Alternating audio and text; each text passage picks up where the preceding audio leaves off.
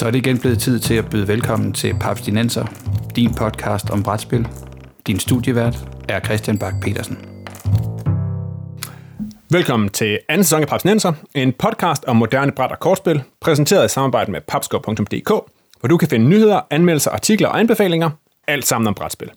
Mit navn er Christian Mark Petersen, og med mig i studiet, som måske også i dag er en tidsmaskine, har jeg i dag Morten Greis Hallo. og Peter Brix. Oh, høj her bæver. Fordi vi skal rejse i tid, tror jeg nok. For det, vi skal snakke om i dag, er et spil, jeg ikke selv har på nogen måde haft øh, fingrene ned i. Men det har I, og det er vist både på godt og ondt.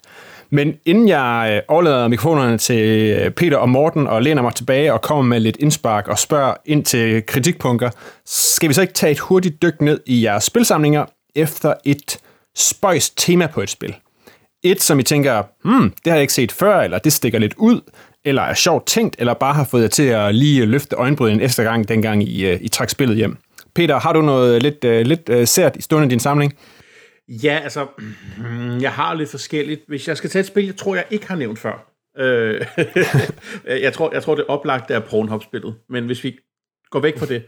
øh, jeg har et spil, der hedder Temp Worker Assassins. Så, så vil det være Busen Memo, eller? Nej, nej, faktisk ikke. Øh, ja, jeg har et spil, der hedder Temp Worker Assassins, som handler om, at man øh, er man er snimorder, der skal ind og prøve på at slå folk ihjel i øh, den her meget byråkratiske middelalderborg. Og hvordan gør man det? Jamen, det gør man, ved at man bliver ansat som vikar. altså som snimorder-vikar, eller bare vikar i borgen? Som vikar i borgen, og så laver du så også snimor, når du alligevel er der. Når du ikke laver, når du ikke laver kaffe? Når, når du ikke laver kaffe, eller kedelig papir, øh, duplikering, eller hvad det ene eller det andet ellers er.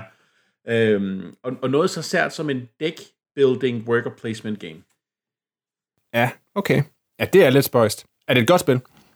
Det synes jeg, det er. Øhm, jeg har spillet det, jeg tror kun, jeg har spillet det to gange, desværre. Det er en af de der Kickstarter, som jeg baggede på temaet, og så har det stået i mit hjem i flere år. Og så har jeg fået spillet det et par gange her øh, i løbet af 2019-2020, og har været glad for det begge gange. Jeg skal helt sikkert spille det mere, for der er rigtig meget variation i det, da det er en deckbuilder. Øhm, så ja, øh, glad for det. Kan klart anbefale, hvis nogen en dag falder over Temp Worker Assassins. Kig på det. altså et dejligt, et dejligt navn, synes jeg. Mundret også. Ja, præcis. Morten, kan du klare noget, noget lige så spøjst, eller noget med en lige så uh, mundret titel? Uh, det synes jeg ikke rigtigt, jeg kan. Uh, jeg synes, Peter gør det godt med, med hans uh, Temp Worker Assassins. Um, nok, men også øh, igen bliver det jo sådan lidt... Øh, et eller andet sted har, har brætspilsmediet jo sat baren mærkeligt for, hvad der er normalt og ikke normalt, fordi at vi er jo vant til, altså krigsspil, det er jo helt naturligt. Spil om landbrug er helt naturligt. Spil om at drive en fabrik er helt naturligt, ikke? Altså, dødssygt øh, tema, ikke? Men hey, jeg har en fabrik, og der er også storvæld af samlebånd, ikke? Øh, altså, bonanza for pokker, ikke? Altså spil om at have bønnemarker, ikke? Sidde og bytte bønder med hinanden. Altså skalaen er jo sat dumt, ikke? Altså welcome to Czech Pop, om at sidde på en øh, tjekkisk pop og sidde og bæde øl. Um, så, så jeg sidder sådan lidt, jamen, hvor delen, hvornår er noget mærkeligt inden for brætspil, ikke? Altså patchwork, hey, lad os kvitte tæppe på Tetris, men ja. øh, men jeg vil godt byde ind med noget alligevel, øh, som jeg ikke kan huske, vi har talt om før. Øh, det er jo de øh, asiatiske spil Pinocchio True or False, hvor man øhm, skiftes til at trække et kort, hvor man så har nogle emner, man vælger i dem, og inden fortæller en sand eller en falsk historie over det valgte emne. Og så skal de andre spillere nu vurdere, om det er sandt eller falsk. Øh, så de gætter alle sammen, og dem, som har gættet forkert, skal nu øh, få som straf en, en traksos, som de stabler foran sig som Pinocchios næse. Og så gælder det om, at, øh, om, at din, din næse af træblok her ikke vælter, fordi så, så er du ude, så at sige. Um, Klart. Så, så du stabler træ... Ja. Øh. Ej, det, det, øh, altså, det er i hvert fald, øh, det er i hvert fald særligt. Ja. Også det der med, det, det lyder det er jo både, der er både lidt social game, og der er lidt, øh, lidt dexterity, og øh, lidt bluff, og ja, man kan godt se det. Ja, ja lige netop. Og, og, og, meget tematisk med den der, den der voksne næse, det kan jeg godt se. Mm, yep. Og hvad sagde du, det var, var det japansk? Uh, nej, hvis jeg husker ret, så kom for uh, udgiverne fra Hongkong. Um, okay. Det er, det er et ja, de var på S'en et år, så var jeg samlet der spil op, fordi det var tilpas mærkeligt, og jeg havde ikke rigtig nogen forventning om at kunne finde det uden for S'en, og jeg er heller ikke rigtig sikker på, at det, det lykkedes dem at komme ind på det vestlige marked. Um, okay. så, så, så det er ikke så udbredt, det spil her, vist. Ej, okay. Jeg kom til at tænke på det her, fordi jeg selv lige fandt et af mine egne spil frem, som jeg tænkte, åh, oh, det er alligevel spøjst. Og det var faktisk, øh, jeg tjekkede lige op på det, jeg kunne se, det var jo nomineret til en Golden Geek som bedste to-player-spil i 2016, og det er et spil, der hedder The Blood of an Englishman. Oh, ja. Har I hørt om det? Mm-hmm. Ja. Ja. Det er jo et spil, hvor man den er sådan et, øh, et, øh, et asymmetrisk spil, hvor den ene spiller er øh, Jack fra Jack og Bønnestagen. Måske kender folk den som er, folk kender den måske i hvert fald fra en, øh, en Mickey Mouse version, men ellers så er det jo sådan en, en gammel, øh, en, en, en folkehistorie med Jack, der kravler op af en bønnestage. Op, op, op for enden af bønnestagen, der er der en kæmpe, som har nogle guldting. Og så skal man ved hjælp af sådan nogle kort, som ligger i fem rækker, så skal man sådan manøvrere rundt, og Jack han skal prøve at få bygge en bønnestage, der er høj nok til at komme op, ved at få bygget en rækkefølge af nogle tal, sådan 1, 2, 3, 4, 5, 6, 7, 8, 9, 10. Og samtidig så skal kæmpen forsøge at fange Jack ved, øh, og en af tingene er, at han kan, på nogle af de her kort, der står der de berømte ord fi, fi, fo, fum, som er det kæmpen, han siger i historien. Og hvis man kan få dem placeret, så de står sådan hen over de fire rækker, eller hen over fire rækker, eller i den samme række ned efter, så er man ligesom fanget Jack. Det er sådan lidt meget spøjst, asynkron ting, og meget elegant tænkt faktisk. Jeg kan, jeg kan, jeg kan rigtig godt lide det, og har en meget stemningsfuld artwork også, men, men det der med, at den ene spiller en kæmpe, og den anden spiller en gut, der kravler op ad en bønnestage, det var, tænker, ah, dem, dem er der ikke lavet så mange af. Det tror du ret i. Mm. Ja. Men meget fint. Øh, og ikke sådan et spil, jeg ellers sådan ser, ser, ser nævnt vildt mange steder heller, men, øh, men jeg er faktisk meget glad for det. Jeg kan godt huske, at det kom frem. Uh, ideen var ret fascinerende i hvert fald, men jeg tror også bare, at som jeg husker det, var det et af de der mange spil, der kom og forsvandt igen uh, stedet og roligt, um, som det jo sker med mange udgivelser. Ja, præcis. Hvem er det, der har lavet det, Christian? Han øh, udgiver eller designer. Jeg tænkte egentlig udgiver, men begge dele. De hedder Renegade Game Studios, og han hedder... Da- Det er Renegade, ja. han hedder Dan Kassar, ham der har lavet det, og det er også ham, der stod bag Arboretum. Kan jeg lige tjekke op på. Oh. Så, øh, så, så han, er ikke, øh, han er ikke blevet skudt helt ned af, af The Blood of an Englishman. Men øh, Mm. så vidt jeg kan se, så er det øh, de tre spil, han har stået noteret for, det er Arboretum, The Blood of an Englishman, og så et, der hedder Caveman, The Quest for Fire, som Ja. er en lille smule ældre for 12, tror jeg. Men øh, Det har jeg Ja. også hørt gode ting om. det er også hørt godt om. Okay, Ja. vi, øh, vi holder lige øje med ham, øh, Daniel Kassar. cool. Men ellers så skal vi i dag snakke om Time Stories. Og vi skal snakke om Time Stories sæson 1. Og Morten, vil du ikke lige kridte op, hvad det er for en spil, inden vi går i gang med at snakke om din og Peters oplevelse med spillet, og inden vi bevæger os ind i sådan tungt spoiler-territorium, fordi der må vi nok advare, vi kommer nok til at, øh, at, at smide nogle, øh, nogle sandheder og nogle hemmeligheder på disken i, øh, i, den, her, i den her episode. Ja, lige præcis. Uh, ordnet set så er Time Stories et uh, scenariedrevet, karakterbaseret, kooperativt uh, strategispil, hvor man er tidsrejsende agenter, der skal hindre, uh, eller, hvad skal jeg sige, løse en problemstilling, hindre en, en ulykke eller noget tilsvarende, og spillets forte er, at man, hvad skal jeg sige, at når man det er ikke nok, at man bare rejser tilbage i tid, som i mange andre tidsrejsehistorier, hvor de rejser tilbage i tid, retter på et eller andet, ender tilbage i nutiden, og så videre. Øh, men at hver gang man, man, hvad skal jeg sige, spillet ligger op til, at man fejler mindst én gang. Og så får man lov til at starte forfra, og derfor rejse tilbage i tid og køre spillet igen. Men nu anvender man den viden, man havde fra forrige øh, gennemløb, til at øh, skyde genvej. Det vil sige, at hvis vi i første spil finder den hemmelige dør, så ved vi jo nu, når vi hopper tilbage anden gang, ved vi jo godt, hvor den hemmelige dør er. Det vil sige, at vi skal ikke længere bruge tid på at lede efter den. Øh, vi kan gå direkte gennem den hemmelige dør øh, og videre ind i scenariet. Andre steder, der står man med den situation, at jamen, hver gang vi skal forbi vagten, så skal han overtages på ny, fordi han er, han er ikke rejst i tid, så han ved jo, at han, han er tilbage i tid, så, så han skal overtages gang på gang, så at sige. Så der er sådan en, en ret sjov progression gennem spillet, hvor nogle problemer skal man løse igen og igen, og andre, der øh, kan man nu løbe hen over dem, eller, eller hvad skal jeg sige, vælge andre ruter og gøre ting alternativt for at komme gennem øh, spillet. Ideen er så, at øh, at Time Stories udgør en lang historie, hvor øh, du har grundspillet, som har et kapitel, og så tilkøber man øh, kapitler ved siden af, som så, hvad skal jeg sige, former den metahistorie, der er, eller den historie, der ligger på tværs af alle kapitlerne, story arc, der er, og inde i hvert kapitel, jamen der er så øh, sin egen historie som man så går på opdagelse i. Så det er meget et spil, hvor man øh, går på opdagelse øh, i spillet, løser udfordringer, og ser hvilke nye idéer de præsenterer, fordi at man er ikke langt inde i spillet, før man kan se, at hvert kapitel har sin egen genre øh, og sine egen genrekonventioner, og typisk også et twist eller to eller tre på, øh, på spillets kernemekanikker eller kernekoncepter.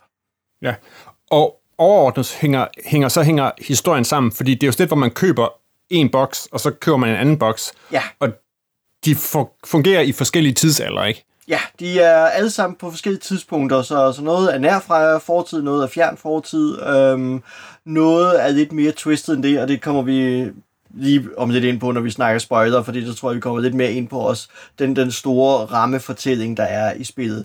Øhm, kapitlet kan teknisk set spilles uafhængigt af hinanden i fri rækkefølge, fordi hver af dem er fritstående nok til det, men der vil være nogle øhm, slotmæssige, eller i den, i den store fortælling, nogle ting, der kommer lidt på, øh, på tværs, øh, og som eller, bliver mindre, mindre underfundige, når der er callbacks i senere kapitler til tidlige kapitler, så kan man af god grund ikke fange dem, fordi at man har ikke spillet, hvis man ikke har spillet dem i den rækkefølge, de er udgivet i.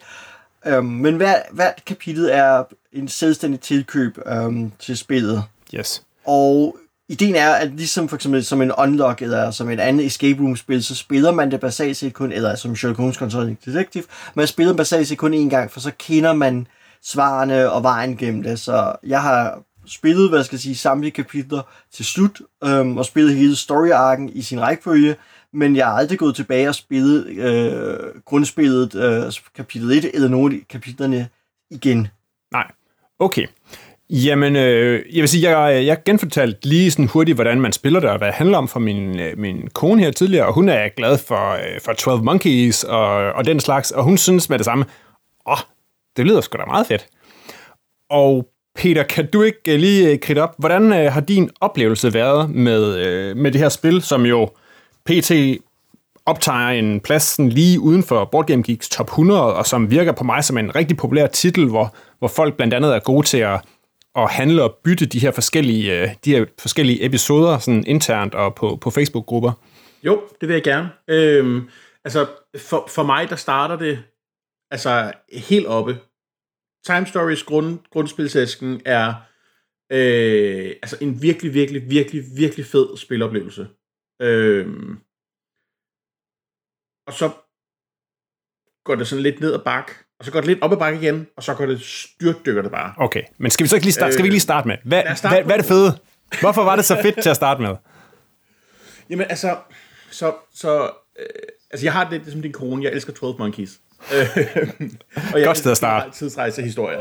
Og, og det, det, altså det, det gør øh, Time Stories rigtig godt. Øh, det, det første scenarie er sådan et, øh, I er på en, på en sindssyg anstalt i, øh, er det 30'erne, Morten? Uh, nej, det er lige efter Første Verdenskrig, som jeg husker det, så vi er... Lige efter Første Verdenskrig. Ja. Øhm, så, og det, så det giver sådan lidt, lidt Cthulhu stemning, det her med at rende rundt på et, på et sindssygt hospital, og alt er sådan lidt dystert, og, øhm, og plottet i det første scenarie er rigtig godt, og det ligger bare op til, det ligger op til rigtig meget, både spillet i sig selv, men rammefortællingen, og øhm, vi begynder nok snart at gå ind i noget spoiler-territorie, så jeg skal fortælle Ja, bare fyr løs, fyr løs. Nu, men, øh... så folk, nu skal, I, nu skal I slukke, hvis I er i gang med Time Stories, og ikke vil have, have, have fornederen på over, over vores kritikpunkter, eller bare tænker, at åh, sådan noget tidsrejse noget, eller 12 Monkeys, det er da lige noget for os. Lige meget, hvor sure og tvære papstenserholdet er over det. Så nu er jeg advaret. Øhm, og, og du, du ved, det kører det her legacy light element, hvor der, øh, du får at vide, du skal tage indlægget op, og så er der ting nede under indlægget, der er hemmelige. Du først får at vide, når scenariet er slut, og hvis du er gået den rigtige vej gennem scenariet, så har du også fået et kort, som du får at vide. Det skal du huske til senere brug, som er sådan en, det ligner altså en Rubik's Cube, basically. Ja. Det er der gemt i alle, det er der gemt i alle scenarier, og jeg kan ærligt talt ikke huske, hvad de endte med at gøre, Morten. Kan du huske det? øh, du bruger dem til allersidst i det sidste kapitel øh, til at unlocke den sidste store kode med, øh, for at få den sådan store belønning om, hvad det er, der foregår. Så det, så- det, man samler simpelthen en, en, en, en, en pap Rosetta Stone til at, at, at tyde det store. Ej, Ja. jeg, jeg er helt solgt nu. Ja, altså der er jo, altså jamen, de bærende idéer i det er, er super fede, altså, og kapitel 1 er et virkelig, virkelig godt kapitel. Um, det sætter ligesom genre, der siger, okay, vi, vi har sådan lidt, som Peter er inde på, lidt uh, Lovecraftian horror, Um, der er sådan antydninger af det overnaturlige, eller noget mystisk, eller sådan. Uh, I hvert fald et, et besynderligt fænomen, der er ved siden af, at vi jo i virkeligheden kommer fra en, en ren science fiction kontekst øh, men at der ligesom er noget mere, og, og det er spændende, og det har en god kombination af puzzles og mysterie og opdagelse, fordi der er sådan dele af det, der bliver sådan lidt escape room brætspilsagtigt, som, som unlocker exit, med nogle ting, man skal løse, og, og det var super fedt at sidde med. Problemet er et eller andet sted, at at derefter så giver designeren, øh, inviterer han andre ind til at lave arbejde videre med det, og de har alle sammen nogle spændende bud, men der er flere af dem, der ikke rammer den ånd eller den stil, der er øh, i, i kapitel 1, og derfor begynder det at blive sådan øh, Skizofrent. lidt udvandet på et eller andet punkt. Ja, øh, fordi det begynder, det viser sig, problemet er også et eller andet sted, at det vil gerne overraske os, og det vil gerne overraske os hver gang, og det vil sige, der er, man når, opnår aldrig rigtig en baseline for, hvad er en normal gang time stories, fordi at hvert øh, kapitel er sin egen genre og sin egen form, altså det vil sige, når lige snart vi går til kapitel 2, The Marcy Case, så viser det sig, at nu er vi i 1980'erne zombie-apokalypse. Og så skal der altså bare slås, øh, og så skal man skyde en hel masse zombie undervejs. Og så er det, man opdager, at det spillet ikke er godt til, det er at lave spændende kamp. Kamp er mm. ikke interessant i, øh, i Time Stories. Og konsekvensen var også, at vi i hvert fald de sidste to-tre kapitler basalt set holdt op med at rulle terninger. Vi, øh, I kampene vi egentlig bare gik og sagde, okay, det her koster ekstra ressourcer, og så rykker vi videre, fordi det var ikke spændende at sidde og rulle terninger. Det var, det var trivielt. Um, og det, det, var, det var egentlig ret ærgerligt, um, at at Time Story særligt, at hvad skal jeg sige, særligt kampscenarierne var, var på det punkt uinteressant at spille, øh, fordi det, det fyldte meget, men havde ikke nogen stor nok relevans til, at det var sjovt at spille. Jamen, hvad er det, det gør? Er det bare, er det bare alt for mange terningerull, som bare skal rulles om igen, eller at, Ja, altså du får at vide, at fjenderne har øh, x øh, helbredscounters, og he- helbredscounters kommer måske i typer, det som bare er deres øh, livspoint, og det som er skade, hvis I ikke får dem slået i stykker, øh, counters og lignende. Og så sidder man egentlig og ruller, og man ruller, og man ruller, indtil du har rullet nok succeser til, at alle fjendens counters er borte, eller I er, øh, en eller flere af jer er døde, og, og I med stor sandsynlighed taber scenariet. det lyder, det lyder som reglerne nærmest uh, matcher, uh, nu sagde du zombie Jeg havde det der spil, der hed Zombies, udråbstegn, udråbstegn, udråbstegn. Det lyder ja. Lidt som uh, cirka samme kampsystem. Øh, der er ikke meget galt, ja. Det, øh, ja, Okay. og det, det, det, og det er derfor, det egentlig ikke er spændende, men øh, og meget hurtigt bare bliver trivielt at sidde og rulle terninger, fordi det er sådan, at kan vide, hvor mange gange vi skal rulle, før vi er igennem det her. Um, så, så den del øh, var nok der, hvor hvad skal jeg sige, det gik i stykker for os. Det var primært kampsystemet, og så det, at der nu, hvad skal jeg sige, at nogle af historierne begyndte at gå meget over øh, i, i et fantasy-univers, og og nogle af dem udspiller sig i et decideret fantasy-univers, fordi det viser sig, at der er et kæmpe bagvedliggende mystisk plot om to rivaliserende organisationer, der håndterer tidsrejser og virkelighedskoncepter på to forskellige måder, så du har det videnskabelige koncept, og, øh, eller paradigme, og du har det fantasy-paradigmet, og de, de har sådan en eller anden rivaliserende kamp kørende om, øh, forme historiens gang. Men det er alt sammen noget, som du ikke har indflydelse på. Du får bare at vide til sidst, når du har gennemført scenariet, men ha, der blev I overrasket, for det viste sig i virkeligheden, I har tjent skurkene den her gang, eller I blev lukket på afveje, og det vidste de bare ikke, haha. Og selv hvis I havde gennemskuddet, så kunne I ikke gøre noget ved det, fordi nu er vi ved i piloten, og nu læser vi bare højt for jer, hvad der er, der sker. Øh, Og Morten, du, øh, du føler dig sat tilbage til dine, dine klassiske Dungeon Dragons øh, metaplots. Ja, det gør jeg. Det føles fuldstændig som at sidde og læse sådan en, øh, sådan en øh, rollespilsbog med det store, hemmelige metaplot, som kun Game Master må vide. Problemet er bare, at Game Masteren er ikke en spiller. Han er ja. spillet. som sidder og holder ting skjult for, og så viser det frem til sidst. Ja, Ja. ja. og det okay. gør, at de få metating, der vil køre på tværs af scenariet, som den her Rubik's Cube og noget særligt grønt slim, øhm, ikke har den, altså bare ikke kulminerer i noget stort og fedt. Øhm, til sidst.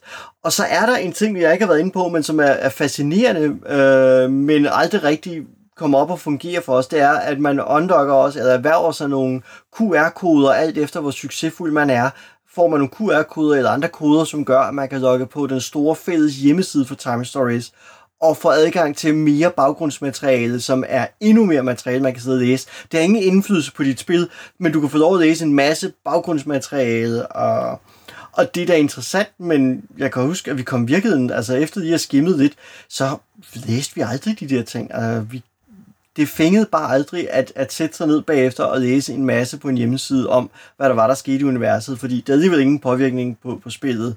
Og da jeg testede en af QR-koderne for relativt nyligt, um, så virkede så den ikke længere. den ikke mere. så det Og hvad var det? Se.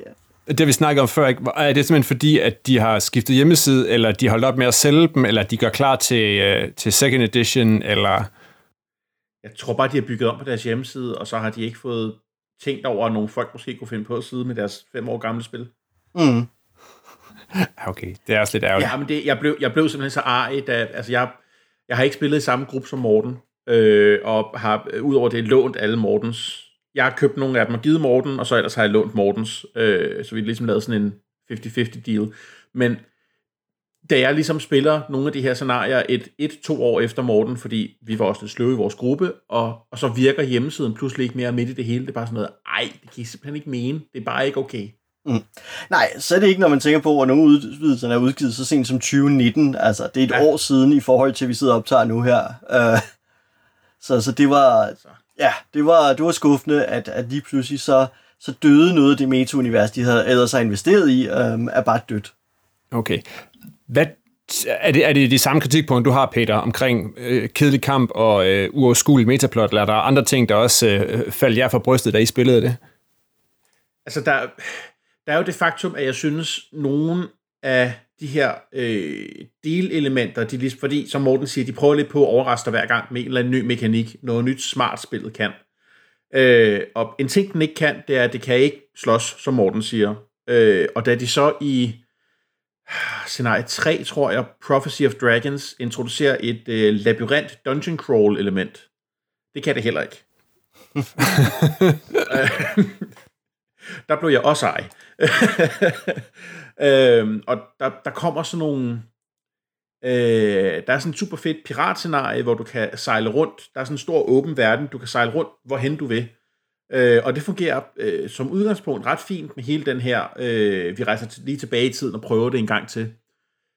Problemet er jo så, at til allersidst skal du sejle hen på nogle koordinater, og der er måske otte muligheder, og du ved ikke, hvor du skal hen, og du kan se, at tiden er ved at rende fra dig, så du, hver gang du tager en action, så flytter du en tidsmarkør tilbage, og du kan simpelthen se, at jeg har snart ikke særlig meget tid tilbage, øh, så nu skal jeg bare gætte, hvor jeg skal hen, og vi spiller den her det her scenarie øh, flere gange, og til sidst ender vi med at gå på internettet for at finde ud af, hvordan finder vi ud af, hvor vi skal gå hen? og så viser det sig, at vi skal gå hen og røre ved en bestemt person, som er fanget i noget, som er sådan noget grønt slim. Og grønt slim har vi tidligere opdaget, at grønt slim går ind og overtager din krop og gør dig til en bad guy. Bortset fra, at det har ikke reelt nogen effekt i scenariet. Men, men det er sådan en, det, hemmelig kort, du får på hånden. Du er nu the hidden trader. Du vil stadigvæk bare gerne prøve at komme igennem snart. Ja, altså det var, det var frustreret, der var vi frustreret, fordi, uh, kan jeg huske, det hidden trader kort dukker op, fordi til at starte med, det var fedt det der med, at en spiller lige pludselig fik det her kort og fik at vide, gem det her også til senere spil, hvor du, hvor det vil påvirke dig, høj det hemmeligt, og så blev det, altså igen, det kulminerede aldrig rigtigt, for, og, og jeg ved ikke, om det var også, fordi der nogle gange går tre måneder mellem hvert kapitel, eller meget, øh, så man ikke nødvendigvis har det i frisk erindring, eller på anden vis, eller har momentum nok til at få realiseret øh, for, øh, de her sådan, metakoncepter. Men det faldt igennem for os i hvert fald. Jamen, jeg er fuldstændig enig. Øh, og jeg, jeg synes, ja, så nogle af scenarierne er bare sådan lidt, lidt små uinteressante. Øh, der er sådan et, altså det, det er bogstaveligt talt et Vampire the Dark Ages rollespilscenarie, hvor du tager tilbage til korstogene, og så er alle lige pludselig vampyrer. Men du elsker Vampire, Peter. Ja, men ikke i mit science fiction rollespil. ah, okay. Åh oh, nej, ikke det var i mit det. science fictions tidsrejse rollespil. Nej, okay. Og, og vores, vores spil med det her, øh, de her vampyrer ender jo så med, at vi ender med at blive spidt af vampyrerne, og nu er vi alle sammen forrædere Wow. i alle fremtidige scenarier. Bortset fra, at det har igen ikke nogen betydning. Det er, det er, altså i rollespil, så er det de bedste forrædere. Det er dem, der ikke faktisk bare sidder, de sidder og knækker over det og føler sig godt tilfreds, men, men de ødelægger det ikke for de andre. Men okay, Mm. Det er sådan en... lidt, sådan, lidt uforløst. Ja, så, jamen, og det, det, ja, det, det, det er virkeligheden det, der går mig på. Ikke? Det er, at du har de her scenarier, hvor du... Der, det her store metaplot, som ender med faktisk at være ligegyldigt. Og forresten, som Morten siger, først bliver afsløret pointen med det, når du er færdig med at spille det sidste scenarie. Og der er altså ni, ni, ni scenarier, som mm. du formentlig har spillet i hvert fald to gange gennem hver scenarie for at komme hen til slutningen. Ikke? Øh, Det er ret mange timer, du har brugt på noget, der er uforløst. Okay. Det, det synes jeg er ærgerligt. Hvornår, hvornår indså I, at det her måske aldrig blev sådan helt op og, og ringe? Og, og er man alligevel så fanget af det, når man er i gang og siger, jeg, jeg, ligesom, ligesom med dig med tv-serier og film og sådan noget, jeg, jeg, jeg, ser det til enden, selvom det er lidt af noget hø. Uh, ja, øh, det er et godt spørgsmål. For mig tror jeg, det er, når vi rammer omkring, uh, jeg kan ikke huske, om det er kapitel 4 eller 5, men den, der hedder Expedition Endurance, hvor det, det var femte. sådan, det femte, ja, der var det sådan, okay, det var lidt en mage, men, men jeg ville gerne se, hvad det var, og jeg se, hvad det kunne. Så, så jeg har jo øh, holdt ved hele vejen igennem, som, ligesom du også har, Peter, at, så, vi, så fordi jeg var stadig nysgerrig, og jeg kan rigtig godt lide den bærende idé i det, og jeg synes også, at jeg havde mange gode øjeblikke stadigvæk i spillet. Øhm, særligt når jeg nogle steder så, hvad den så fandt på i øh, Under the Mask, hvor man hopper tilbage i oldtidens Ægypten, var der et ret godt twist på reglerne. Jeg kunne godt lide mm. Estrella Drive, som, øh, som er den her Manson-familie. Altså det er basalt set, øh, hvad er det, det der, de der mor, som Manson-familien begår. Øh, Ja. Ja, øh, genfortalt i Time Stories-universet, så man render ind i kulten, men først ser man huset i, altså efter katastrofen, og så får man lov til at hoppe tilbage, mens det er ved at ske. Uh, og der var nogle sjove idéer i Estrella Drive. Um, så, så jeg, synes, jeg synes, ja. Estrella Drive, det her, altså Estrella Drive starter ud med, at du er blevet sat ind en forkert dag. Mm. Altså, du bliver sat ind to dage for sent. øh, og spiller, spiller, spiller en super kort teaser af, at alting er gået galt. Det synes jeg var rigtig, rigtig interessant. Og så for mig blev Estrella Drive simpelthen for meget en mesken i, hvor grotesk kan vi beskrive folk blive slået ihjel. Mm. Det kunne jeg ikke lide. Oh. Det var, det, var, det, var, det var der Tarantino han reddede det. Flere spoilers, flere spoilers. Det var ja. der Tarantino han redder Once Upon a Time in Hollywood, fordi den sad, jeg, den, den sad jeg og så og frygtede fuldstændigt, åh oh, nej, nu skal han slå Sharon Tate og, og dem alle sammen ihjel, og det bliver forfærdeligt at se, fordi jeg vidste, det skulle ske. Og mm. chok, chok, chok, chok, twist, twist, twist, twist. Der må have været nogle tidsrejseagenter, som fikset det, fordi øh, det skete aldrig. Ej, det Jeg var sad, jeg, min sad, tanke. jeg, sad og så, jeg sad og så den film med, med min kone, og hun havde ikke fanget... at Hun, jeg tror ikke, hun kender Manson-historien nok til at vide, hvem Sharon Tate var. Okay. Så jeg blev, jeg blev til, vi, vi så den på, jeg tror, vi havde lejet den på Blockbuster øh, hjemmeside eller sådan noget. Nu er jeg nødt til pausen og sige, okay, jeg, jeg sidder, og jeg er så meget op at køre over det her lige nu. Jeg må lige fortælle dig, hvad det er. Total, total mansplane, hvorfor at det bare er, øh, var, ikke var til at bære og sidde og se den her langsomme opbygning i den ja. film. Hold kæft, det er en god film. Ja. Nå, mm. Time Stories. Ja. okay, yes. Skal vi lige uh, her til sidste runde, kommer der en sæson 2? Kører de videre på det her? Ja! Øh, og den er i gang. Den er begyndt. Den er begyndt. Der er, ja, fordi sæson 1 er så det, der hedder den hvide cyklus. De kommer så i, i hvide æsker. Og nu er de så gået i gang med den blå cyklus, øhm, som jeg foreløbig rigtig godt kan lide. Øhm, der er udkommet PT to produkter og nogle freebie-scenarier. Man kan vist sådan noget print and play eller andet, som jeg ikke har fingrene i, øh, og et masse ting. Øhm, men ordnet set, så tanken er, at det, øh, tidsrejsebyrået i sæson 1 og deres rivaler osv., alt det der brudt sammen, og nu prøver man i, på ruinerne af det her at bygge en ny organisation op, og det er så den, vi spiller. Øh, og nu er tanken så, at hvert kapitel, øh, i stedet for at købe en grundkasse, og så købe øh, udvidelse til den, så er hvert kapitel nu et, et komplet spil i sig selv. Det vil sige, der er ikke noget grundspil længere. Til gengæld er der så det, de kalder en XP-box, som er kampagnesættet, så hvis man vil binde de forskellige kapitler sammen, så, spiller man, øh, så starter man med at åbne sin XP-kasse, følge instruksen i den, lægge den til side, spille kapitel 1, øh, og så vende tilbage til XP-kassen og spille de næste dele af den. Øhm, Okay, og... så det bliver lidt mere lukket af på en eller anden måde. Ja, det gør det. Øh, og så har de, hvad skal jeg sige, på godt og ondt øh, fjer, fjernet og ændret nogle mekanikker. De har ændret hele kampsystemet, og det var jeg rigtig glad for. Uh, og de, de har endelig fået, de har fået fjernet det kampsystem, jeg ikke kunne lide i den hvide cyklus, og lavet en interessant øh, uh, push-lock-lignende mekanisme i, i toren her, hvor når man er oppe og slås, jamen, så kan man se, at vi skal, øh, eller generelt står en konflikt, hvor der, skal, hvor der først rulles terninger, så går man ind og siger, jamen vi skal have tre succeser, vi kan købe os til succes ved at spendere vores tidsunits, som er tidsenheder, som økonomi, men det giver os færre træk i spillet, øh, og når vi har betalt x af dem, øh, i forhold til sværhedsgraden, så vinder vi et kort, som kan have en værdi fra minus 2 til plus 2, men vi ved, hvilket kort vi har trukket tidligere. Øhm, så vi ved, at okay, vi har allerede trukket plus 2'eren og minus 1'eren, så ved vi også, hvilke der er 0 og 1'er og minus 2 tilbage, og hvad chancen er for at trække de forskellige kort, og så kan vi så sidde og sige, vil vi virkelig være sikre på at have succes, eller vil vi gamble med at have succes? Øhm, så, så på den måde har de, øh, det bliver lidt et, øh, et, stykke, et lille stykke hovedregning, men bortset fra det, så, så synes jeg, de har fået løst en del af problematikken for mig på det punkt. Øh, blandt andet også, fordi systemet skældner mellem at fejle at have succes og ramme lige på, som giver en critical succes. Så der er sådan stadigvæk to grader af succes, man kan sigte efter.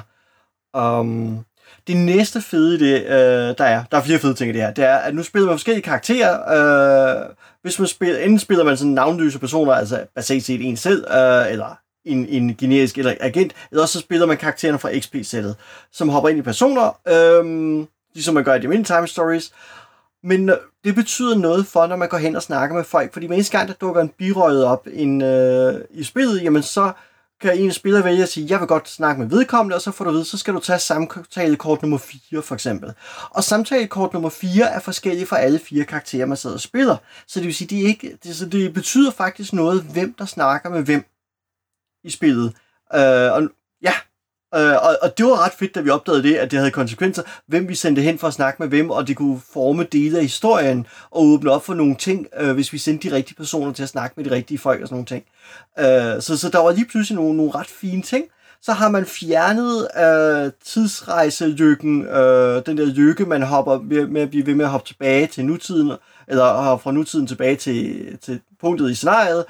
Øh, den del har de taget ud. Øh, det var en fed ting i det oprindelige Time Stories, Øhm, men jeg tror, at deres erkendelse var, at, at det er sjovere at blive ved med at gå på opdagelse, så de, øh, så de i hvert fald i første kapitel, og jeg har ikke andet pt, for mere er der ikke kommet i talende stund, øhm, så, så hopper man ikke tilbage, men der er stadig nogle ret sjove twist, jeg ikke vil afsløre her, fordi at nu er vi inde i et sted, hvor jeg faktisk ikke vil spoile noget for jer, øh, andet end jeg tror, at folk kan høre det på mig, men jeg var lidt overrasket over første kapitel i uh, Blue Cycle, og det gav mig virkelig lysten til at spille Time Stories igen. I hvert fald de nye Time Stories her. Okay. Hvad siger du, Peter? Er du også øh, hoppet på vognen, eller overvejer det? Nej. Vi er, vi er på en... Øh, min spilgruppe på en overvejer. Vi blev simpelthen så arige på den hvide cyklus. Øh, okay. At, øh, vi, vi, kiggede, vi kiggede hinanden dybt i øjnene, og så sagde vi, øh, vi giver lige den blå cyklus et par spil til lige at høre, hvad folk siger, før vi begynder at beslutte os for, hvad vi gør. Okay. Øhm, fordi, øh, altså, så meget Morten lyder til at være oppe og køre over den første æske, var jeg også over den første æske af den hvide. Sæson 1. ja, okay. Øhm, og, og det var, øh, altså, vidderligt den sidste gang, vi spillede igennem det sidste scenarie, der, altså, vi sad nærmest og snærede spillet, så vrede var vi. Så, okay. Så du er ikke, du er ikke kommet, du er ikke kommet der videre? Der er bad blood. Der er bad blood mellem dig og, og Time Stories. Ja, det er okay.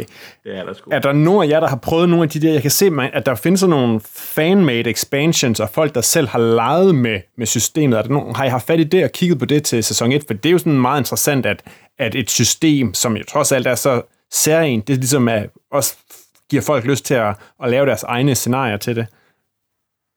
Øh, jeg vil nøjes med at sige, at de ser spændende ud, og jeg er imponeret over, at folk har gjort det. Men, men nej, jeg har ikke prøvet nogen af dem. Okay. Jeg har, jeg har en her meget en drøm om at skrive et festivalscenarie, der bruger noget af det samme. Men, øhm, men, men tættere er jeg ikke kommet på det. Okay, fedt. Nå, men jeg tror, måske så bliver vi også nødt til lige at sende en, en hurtig spoileradvarsel tilbage i tiden. Så producer Christian... Ja, Christian? Kan du ikke lige fyre op for den tidsmaskine, som øh, Papsnenser har fået bygget med økonomisk støtte fra alle vores lyttere på, på tier.dk. Det kan du tro. Fordi så øh, hopper jeg lige tilbage til øh, episode 100 og, øh, og advarer folk om, hvad der kommer til at ske.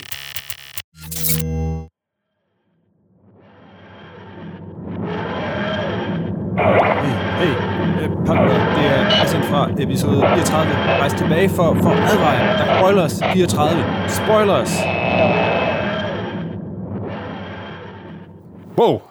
Nå, øh, vildt nok. Nu skulle der være styr på den, og ellers så, øh, så må jeg hoppe tilbage en gang til. Det kan jeg forstå, at øh, det er en mulighed.